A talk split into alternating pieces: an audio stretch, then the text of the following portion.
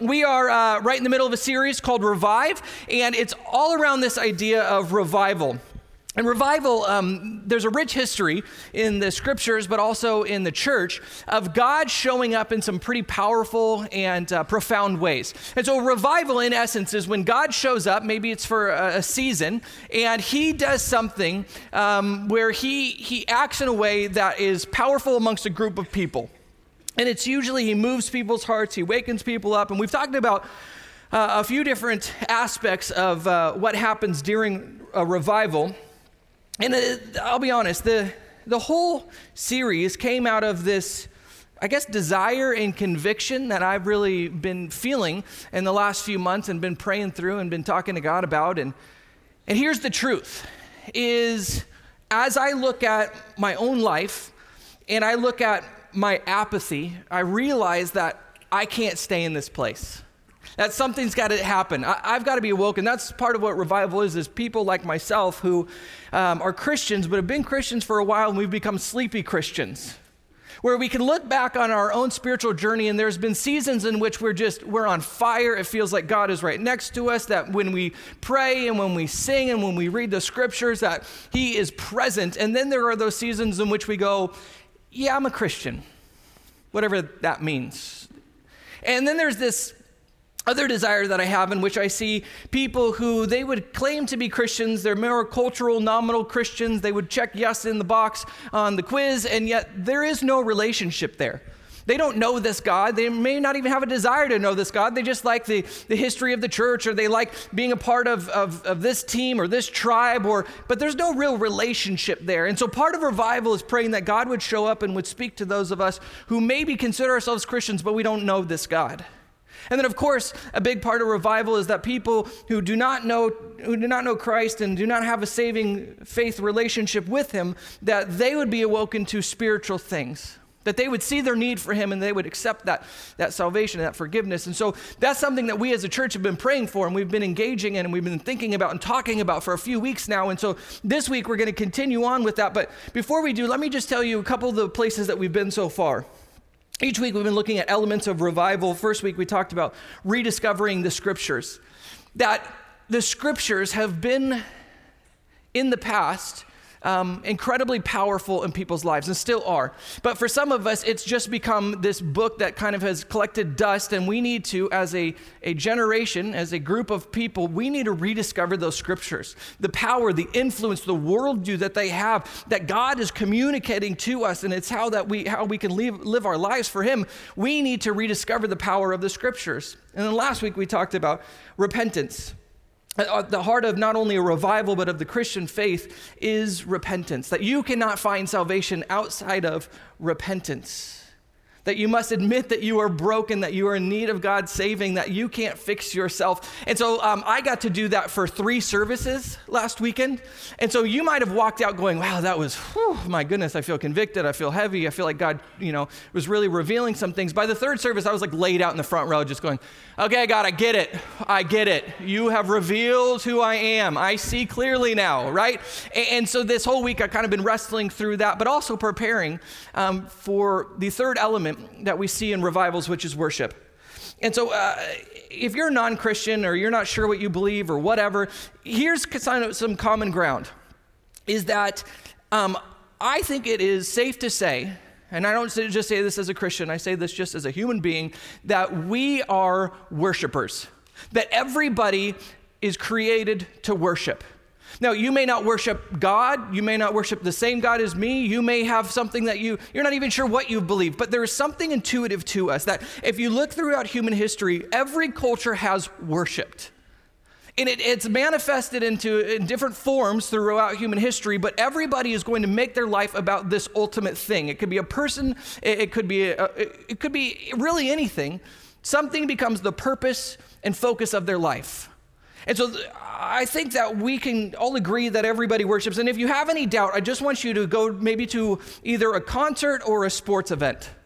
Because I've never seen people praise like they praise at a football game. right? I mean, you if you were to if you were to, to, to land on this planet and go to a football game, you would go, What is this God that they're worshiping?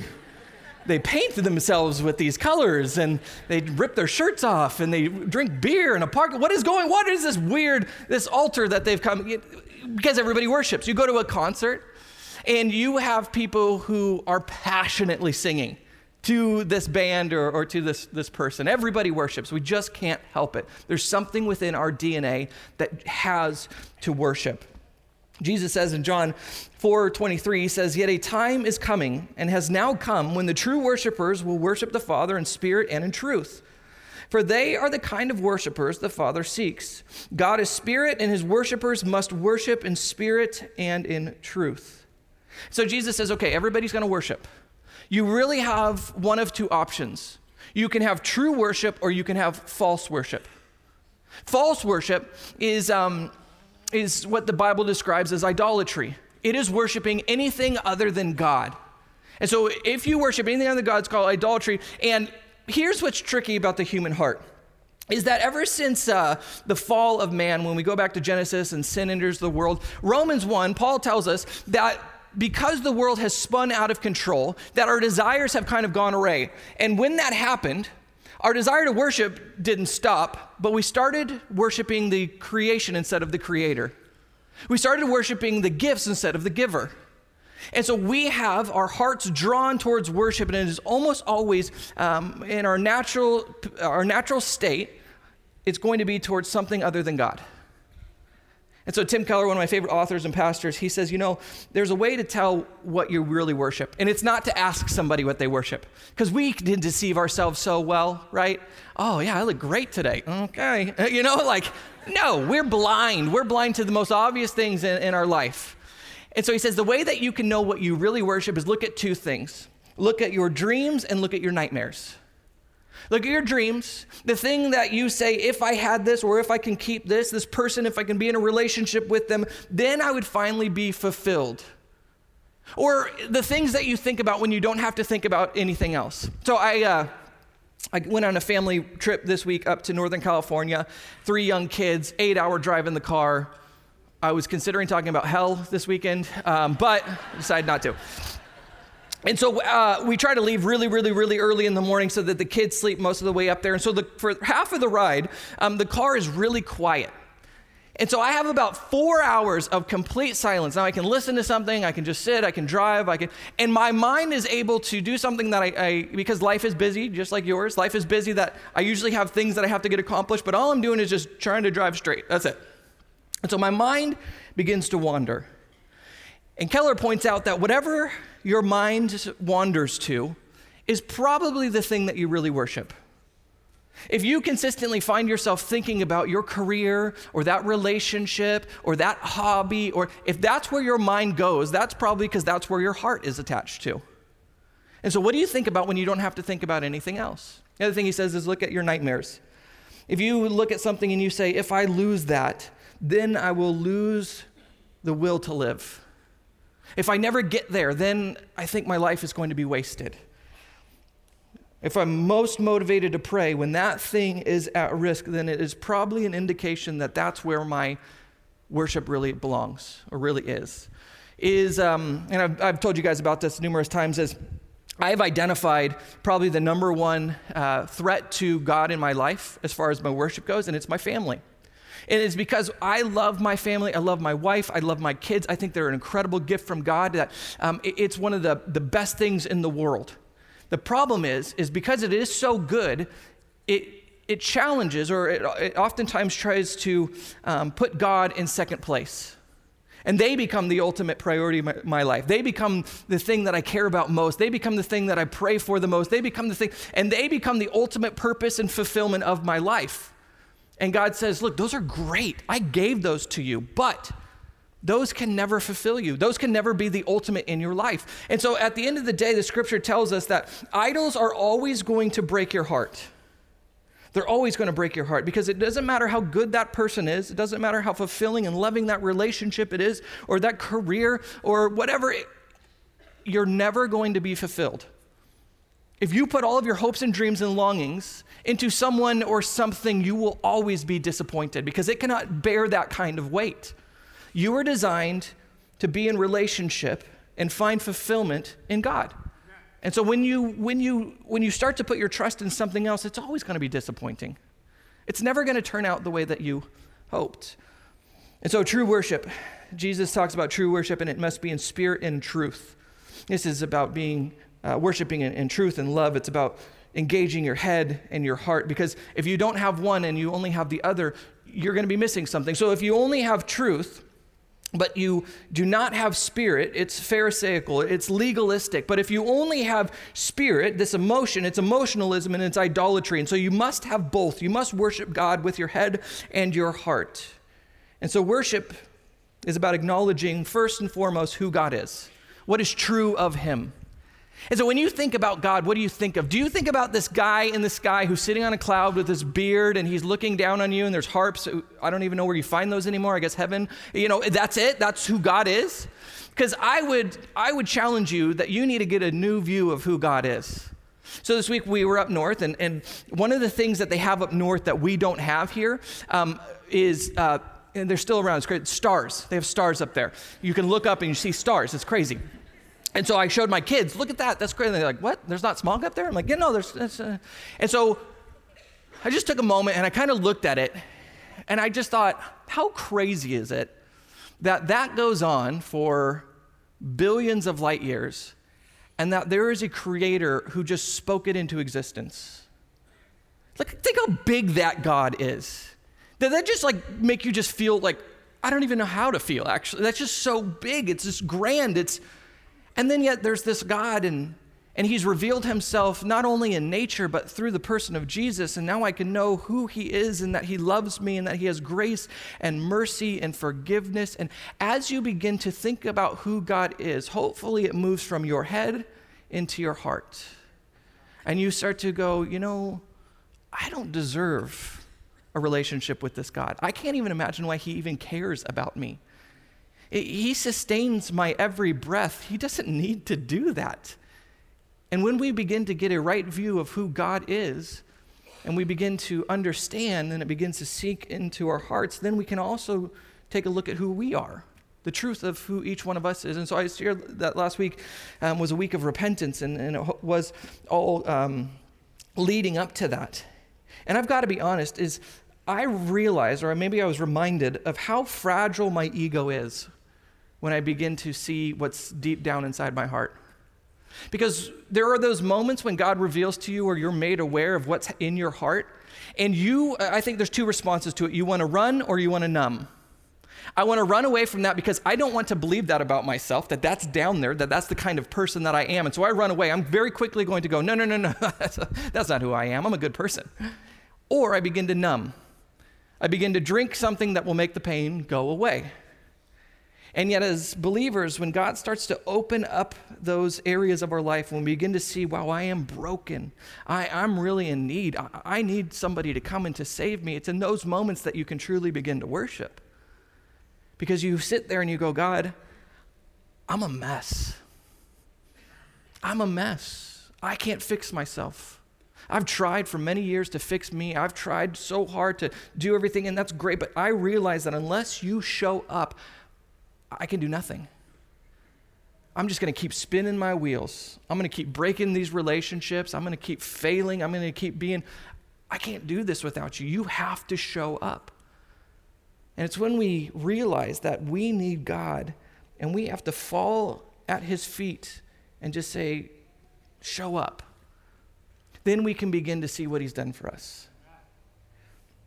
The truth is that we have to look at who God is, who we are, and then what he has done for us. He created you. He gave you life. He did not have to do. There was no need in him where he goes, you know, I could really I mean, this whole eternity, love, it's great, but you know what I really need? Cody. I don't think that was a thought in his mind. I don't think he went, you know, I knew I was missing something. It's Cody, that kid. He's awesome. Kid, oh, I'm not a kid, I'm an adult. Anyway, he didn't need to create me. He created me for my own benefit so that I could know him. He didn't need to save me either. He could have looked at creation as it has rebelled against him and gone, let's start over. Let's wipe it out. We, we don't need to do this. This is going to be way too costly, costly for us to redeem this mess. And so let's just start over. And then after he does that, then he continues to bless me over and over again. So here's a reality check is most of the things of your life you don't deserve any of them. You did not choose when and where you were going to be born, what opportunities, what gifts and talents and resources that you were given. Everything has been a gift from God. And so before you get full of yourself, you better realize you had very little to do with it, which brings incredible humility when we look at our life and we go, You're right, I don't deserve any of this stuff. It's simply been a gift. Romans 12 says that we are to live our lives, our entire lives, as a, as a sacrifice, as a way of worshiping. And so worship takes place in, in every arena of our life. We can worship God by how we love other people. We can worship God by how we serve. We can worship God by reading the scriptures and by following his commands. All of these are forms of worship. However, there seems to be one type of worship that, um, that we're drawn to, and it's through music and song. It's almost become synonymous with worship, is that we'll be singing together. And I think there's a couple reasons. One is because the scripture commands us to sing to him, so that's a good reason why we should do it. But the other is there is something intuitive, there's something powerful, something unique that happens through music. I think God has given us this gift of music, and, and like any other gift that He has given us, it can be powerful and it can be dangerous. Sort of like sex, it can be powerful, but yeah, it can be dangerous depending on how you use it. And so, music is one of those things that it has the ability to penetrate your mind and your heart in a way that other things don't. It has the ability to form you and to shape you. In fact, it can, it can trans, uh, transform an entire society and culture just through music. And I think that's a gift, that's a tool, that's something that God has given us in order to bring uh, healing and power and strength into our life if used correctly. And so when God gave music, He said, Here, this is a gift to you, but be careful with it. It's no surprise that he would then command us to come together as his church, as his children, as a family, and say, I want you to use this to my glory.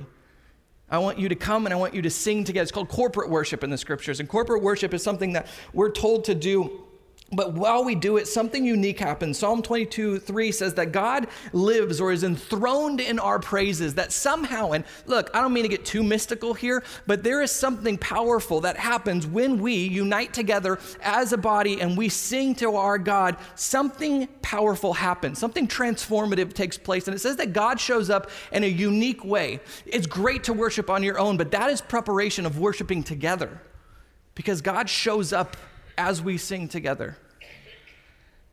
And so when we come and we sing as believers, one of the things that I pray for and that I have seen happen as we beg God to show up is that God actually answers our prayers.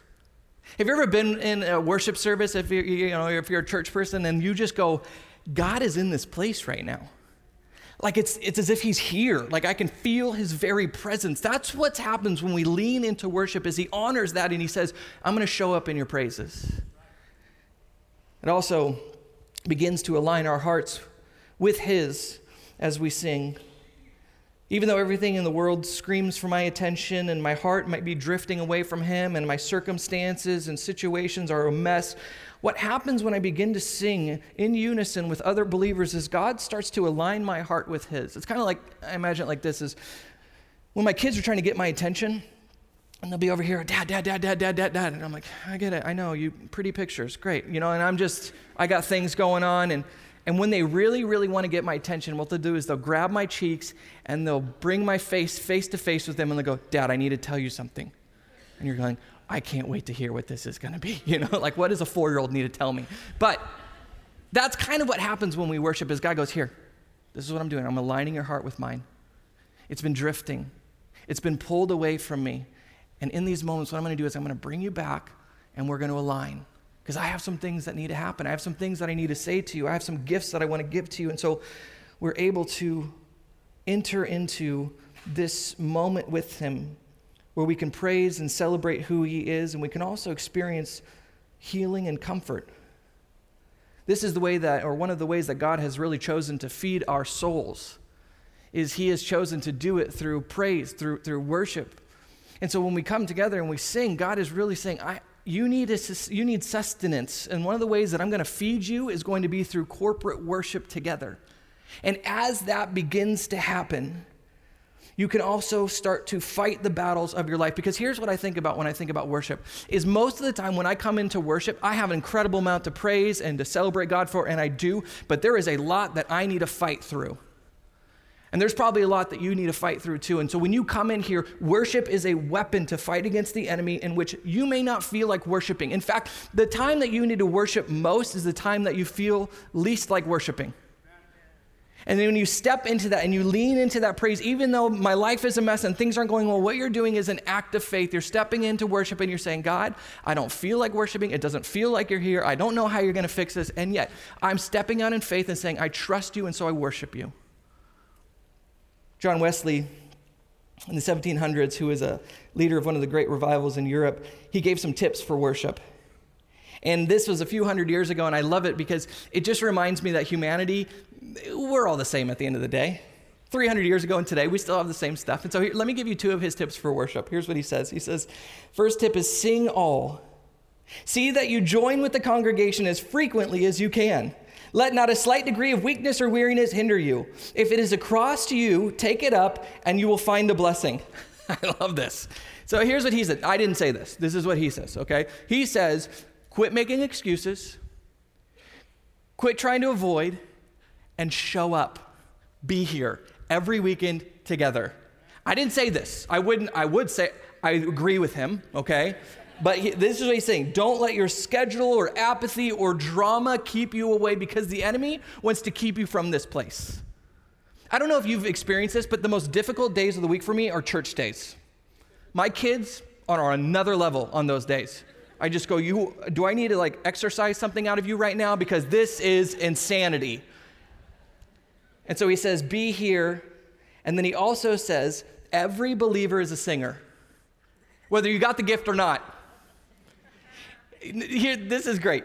He says this. He says, he says, if it's a cross you, take it up and you will find it a blessing. What he's saying here is if you are not a great singer, if you don't enjoy it, you feel uncomfortable, look at it as a sacrifice to the Lord that you're singing.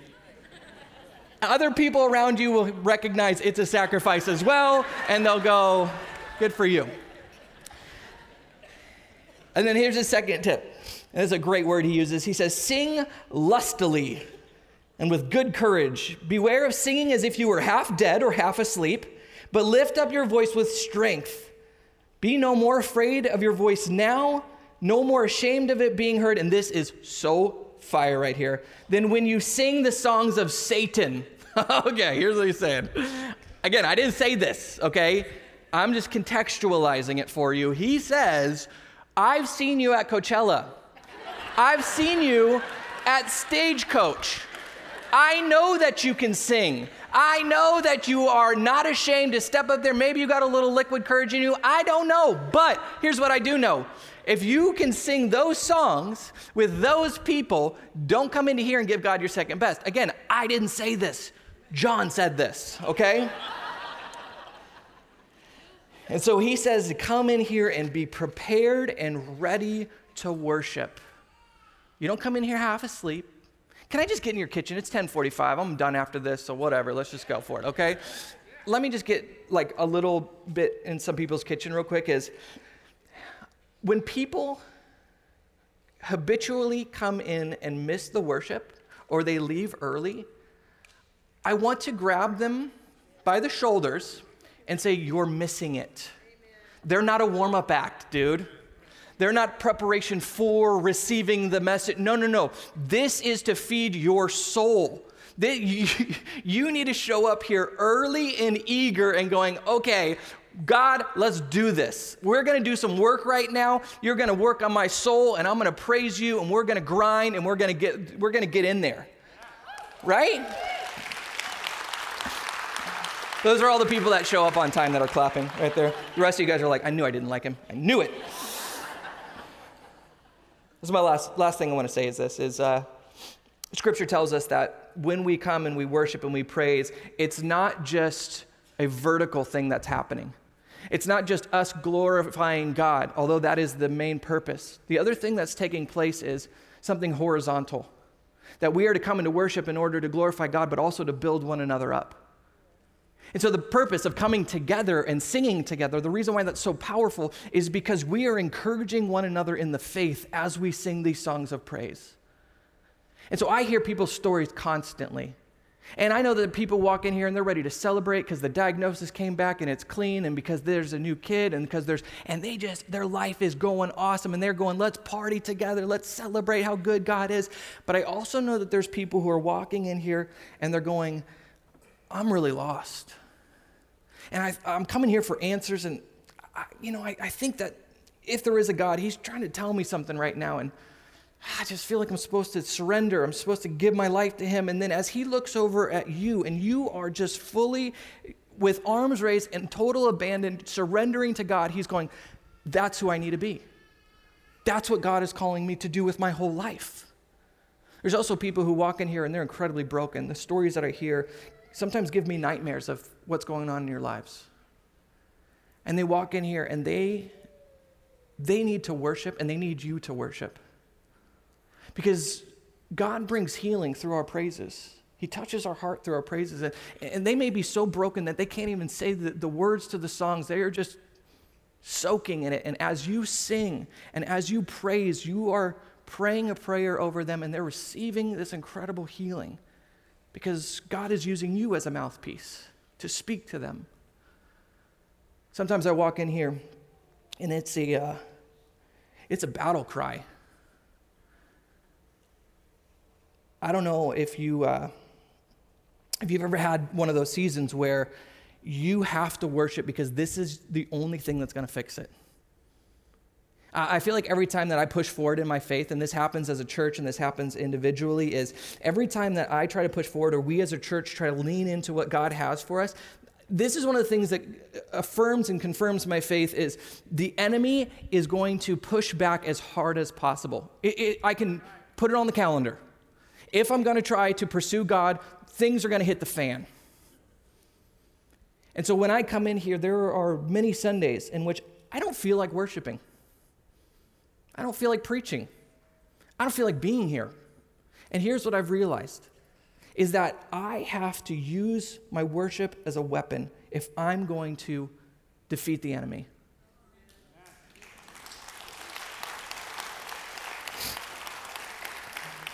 And so there are people in here who, as we're worshiping, they're not just singing a song, they're crying for God to show up because there are some chains that need to be broken. There is addiction, there is healing, there is restoration, there is a pain and agony that they can't express with words, but they are just giving to God and hoping that He shows up. And if you sit there with your arms crossed, shame on you. Because they need to hear you sing. See, you need to sing because this is how God feeds your soul, but I need you to sing just as much. Because I, I, need to hear that God is still good, that He's still going to show up, that He's still faithful. And so when you don't feel like singing, look at it as they need me to sing.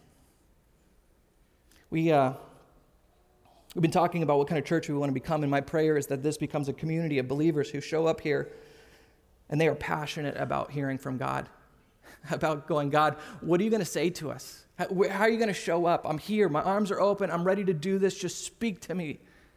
I can't wait. I'm counting down the days until I get to be with my church family again because I know that you're going to show up in a powerful way. Not, ah, can I make it here this weekend or not? We've been praying for a revival, and I believe that God is beginning to answer that prayer, but we must remember that revival always begins with each one of us. Our prayer is, Lord, bring revival and let it begin with me. And so I want to spend these last few moments, and uh, you know what? I'm probably going to run way over time. Every service I've gone longer. I'm sorry. But I just want to worship for a little bit. I just want to, I, I asked the band to do some songs, and, you know, I'd ask that you hang out and you worship with us too, because I just feel like we need God to show up.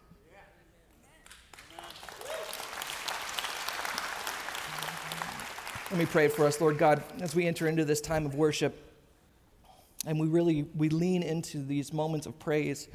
I don't know what kind of season people are in. I, I don't know what's going on. I've heard stories. I, I know people. I, have experienced it. I, lord there is there's people who are here to celebrate and praise how good you have been to us. And lord i, I thank you for that. And you have been so good to us.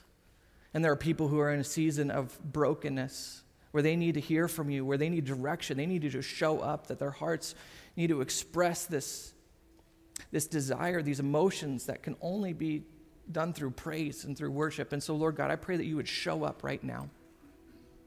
That as we sing together, as a body, as a family, that you would be in our praise. Lord, we love you. We thank you. In your name we pray. Amen.